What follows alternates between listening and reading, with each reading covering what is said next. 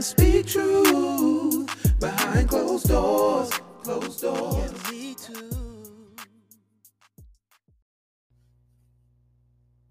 So this is it. This is my first long podcast. When I say long in terms of I actually get to have a real conversation about my podcast. And so I'm excited. Thank you for taking the time to listen. Hopefully I prompted everybody enough so that they were ready for me to just bring on my conversation and to have great dialogue. So I'm glad that you're here. Thank you for taking the time to listen. I'm certainly looking for feedback, certainly welcoming comments and questions. And here it is. I say that I am going to unapologetically be me, talk about my truths.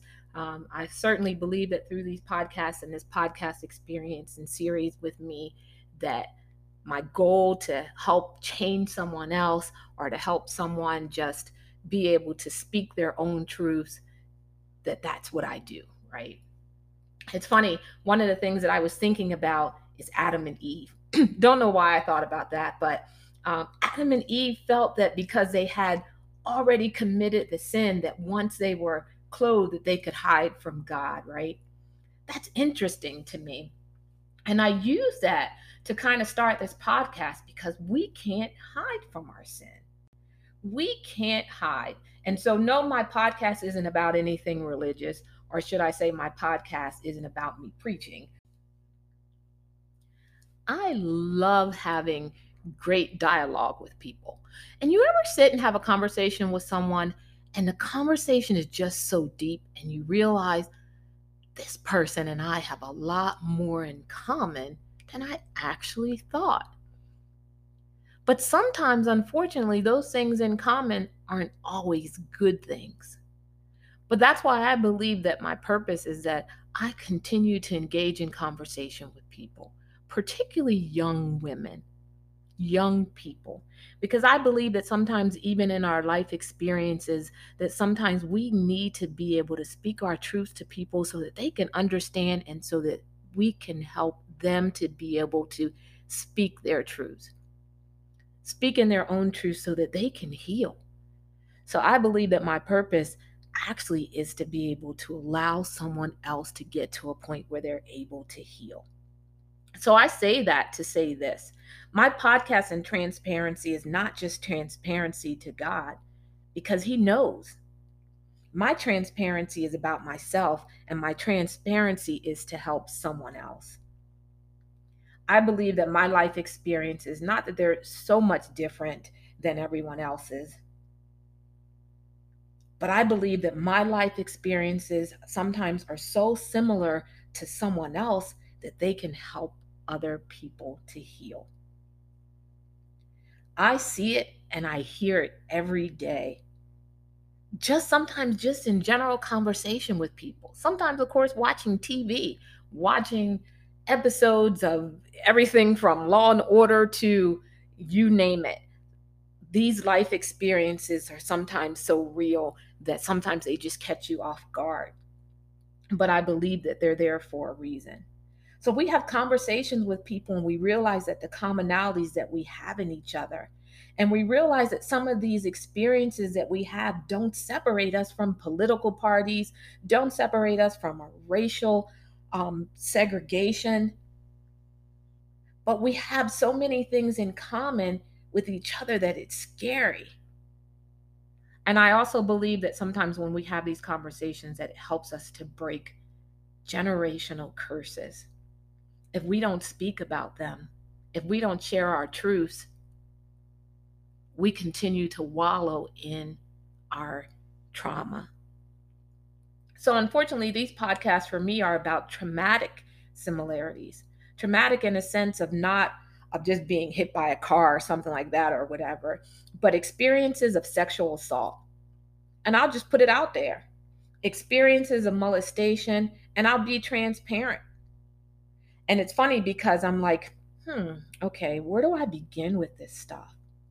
But when you have things that are happening around you to people that you love, and you know that some of your experiences may have changed the course of someone's life, may have stopped someone from doing something negative, something so hurtful, something so scary that it could change the trajectory of someone you love, someone you don't even know. So I said I'd be transparent, right? I'd be 100% transparent in my podcast. So whether you're here to just listen and learn, whether you're here just to, let's just put it out there, I just want to know what this girl has going on. So I'll say that as much as possible, I'm going to try to avoid names. But if it comes to mind and if that name just comes to my tongue, sorry, but not sorry. If your name is called, I'm sorry. And I hope that it's a name that is called that someone that will or recognize that they're the person that I can't apologize for. I can't even convict them. I can't even judge them. I can't stand in judgment. I'm not the ultimate judge, but I do know that I have to learn how to forgive, and forgiving is part of the healing process. I do know that, in my opinion, that exposure will hopefully stop someone from hurting another person. So I'll start off in my own transparency, because my first podcast is about my own truth. And I can't help but take a deep breath, because I know that these truths are going to hurt somebody. I just believe that. Somebody that's listening to my podcast, somebody that I know,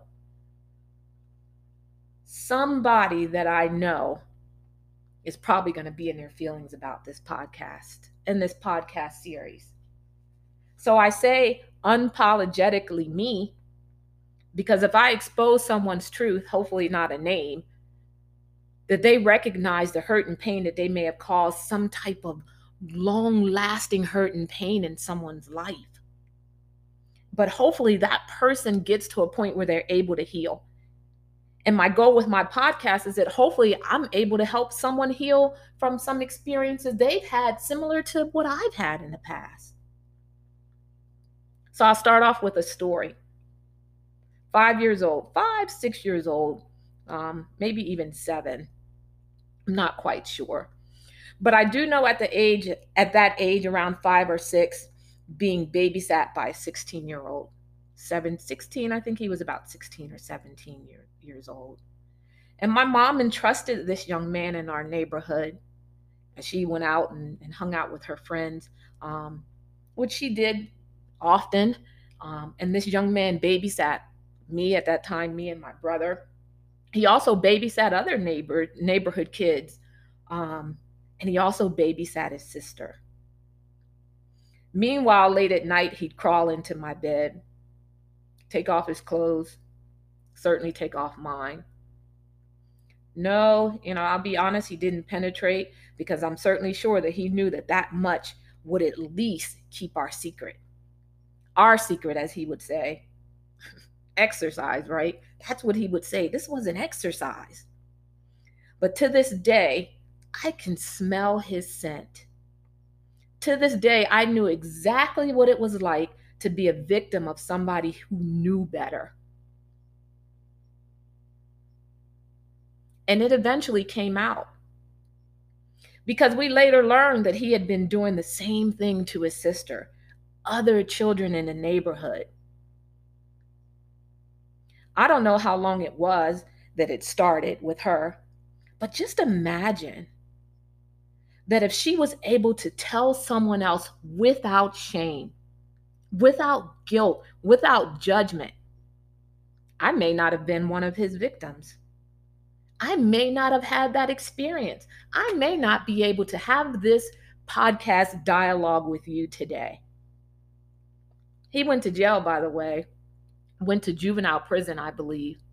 I do remember having this conversation in some type of room where there were this whole lot of chrome and metal going on, and sharing my story. I believe at that point, now I know, probably was a detective. I do remember telling my story, and I remember it as if it was yesterday. I guess at some point, I realized that the chrome tables and telling my story and sitting down to be able to have this conversation, because I'm thinking I'm a big girl telling this story, right? I do remember it so vividly that I vowed at an older age that I am now that I would use this story to tell someone else. I do remember when I first exposed the story to my mom. I remember sitting around our home. My parents were separated at the time, and we lived in this project home, Hall Manor. My mom, and I think there were so many people. I just remember just that neighborhood at that time. I have to say it was a time where it seemed like everybody just were friends in that neighborhood, and everybody knew everybody. And temporarily when my parents separated, that's where we lived. And I remember my mom sitting in the living room with all of these other people, and I don't remember who they were. And I remember her asking me. And I don't remember exactly how she asked, but I do remember asking her to demonstrate what he did. I'm like, demonstrate? At this point, I knew that what was happening was wrong. Show me what he did. And I don't remember if I actually demonstrated, but I knew by the people sitting around, the people that almost like a courtroom sitting around, that they knew what he did. And like I said, to the best of my knowledge, I'm not sure if I demonstrated, not really sure to what extent, but that's where I learned. I learned that the things that were happening were not supposed to happen. At 5 years old, you don't understand those things. You're not supposed to. You don't even understand judgment. Someone coming and touching in ways that they shouldn't, and how people would perceive that. And you kind of sense, at least in my mind, I probably knew that it was wrong. I just didn't know how to tell it. I wasn't comfortable with telling it. And it happened more than once. Like I said, he babysat often. I don't know at what point they even learned. I didn't even know at what point they even found out about his sister. But someone started speaking. Someone started telling the story. And I'm grateful to that person, whoever that person was that shared their story and their experience, because it was wrong. Because it at least allowed it to stop on my end. And that's why I say we have to talk and communicate. We have to be comfortable in spaces and conversations with people, because that comfort level allows people to speak their own truths. And we have to be careful of who we have around our children and our young children. I'll just put that out there. I would later run into him. I don't know if anyone from my hometown is listening, but we used to have this store called the 5 and 10 on Market Street in my hometown, Harrisburg, Pennsylvania. And I was older, a lot older. In fact, I had my daughter. So I had my daughter at the age of 31. So that tells you how old I was and the difference in time from this experience. And I remember standing in line at the 5 and 10, and I saw him. And I hadn't seen him in forever, in a day. And I remember he had this little girl in this little papoose pouch, and he's standing in line and I'm standing in line. And I walked up to him. And I said to him, I hope that you are doing the right things to that little girl. And I do mean the right things. And I'm sure I caught him off guard, and I was proud of myself that I actually was able to walk up to him and say those words. Because when I say that someone sees, God sees when you're doing things that you're not supposed to be doing. When you're in your sin and you're in your mess. So I'm hoping that that allowed me to let him know that somebody's seeing what you're doing. Somebody still remembers what you've done. Years later, in fact, almost 2 years ago, I'm on Facebook. Everyone knows I love my Facebook. That's my way of communicating. That's my way of staying out there with family and friends. And I'm silly on Facebook. But everyone knows that when you're on Facebook, it comes across the screen, or it shows people that you may know. And this face popped up on the people that I may know, which means that he's connected to people that I know. And I immediately just froze. And I sent him a message in his box. And I took a screenshot and I said, "You popped up on my timeline. My prayer is that you have asked for forgiveness for what you've done. I've not seen him on my timeline since. Don't know if he's deleted his Facebook since. But what I do know is that he still knows that someone's watching. Someone knows the things that you've done to hurt other people. And I'm going to continue to speak about those things. You showed up on my timeline. You came into my presence. I wasn't looking for you. I will never forget what you've done." And I know he's read it, because anyone who knows Facebook knows that when you have Messenger, you can tell if someone's opened your message. And he didn't respond back, but I'm okay with that. But I haven't seen his face since, and I'm certainly okay with that. But these things don't stop, once again, until we're able to speak our truths, to be able to help someone else to heal. My next podcast, I'm going to bring up some other issues and some other things. And I'm hoping that you continue to follow me. I'm hoping that you continue to listen. And I'm hoping that if you're someone who's had an experience, that you're able to talk about those things without being apologetic for things that have happened to you in your experience. But hoping that you will use those truths to be able to help someone else to be able to heal. My podcast is Behind Closed Doors.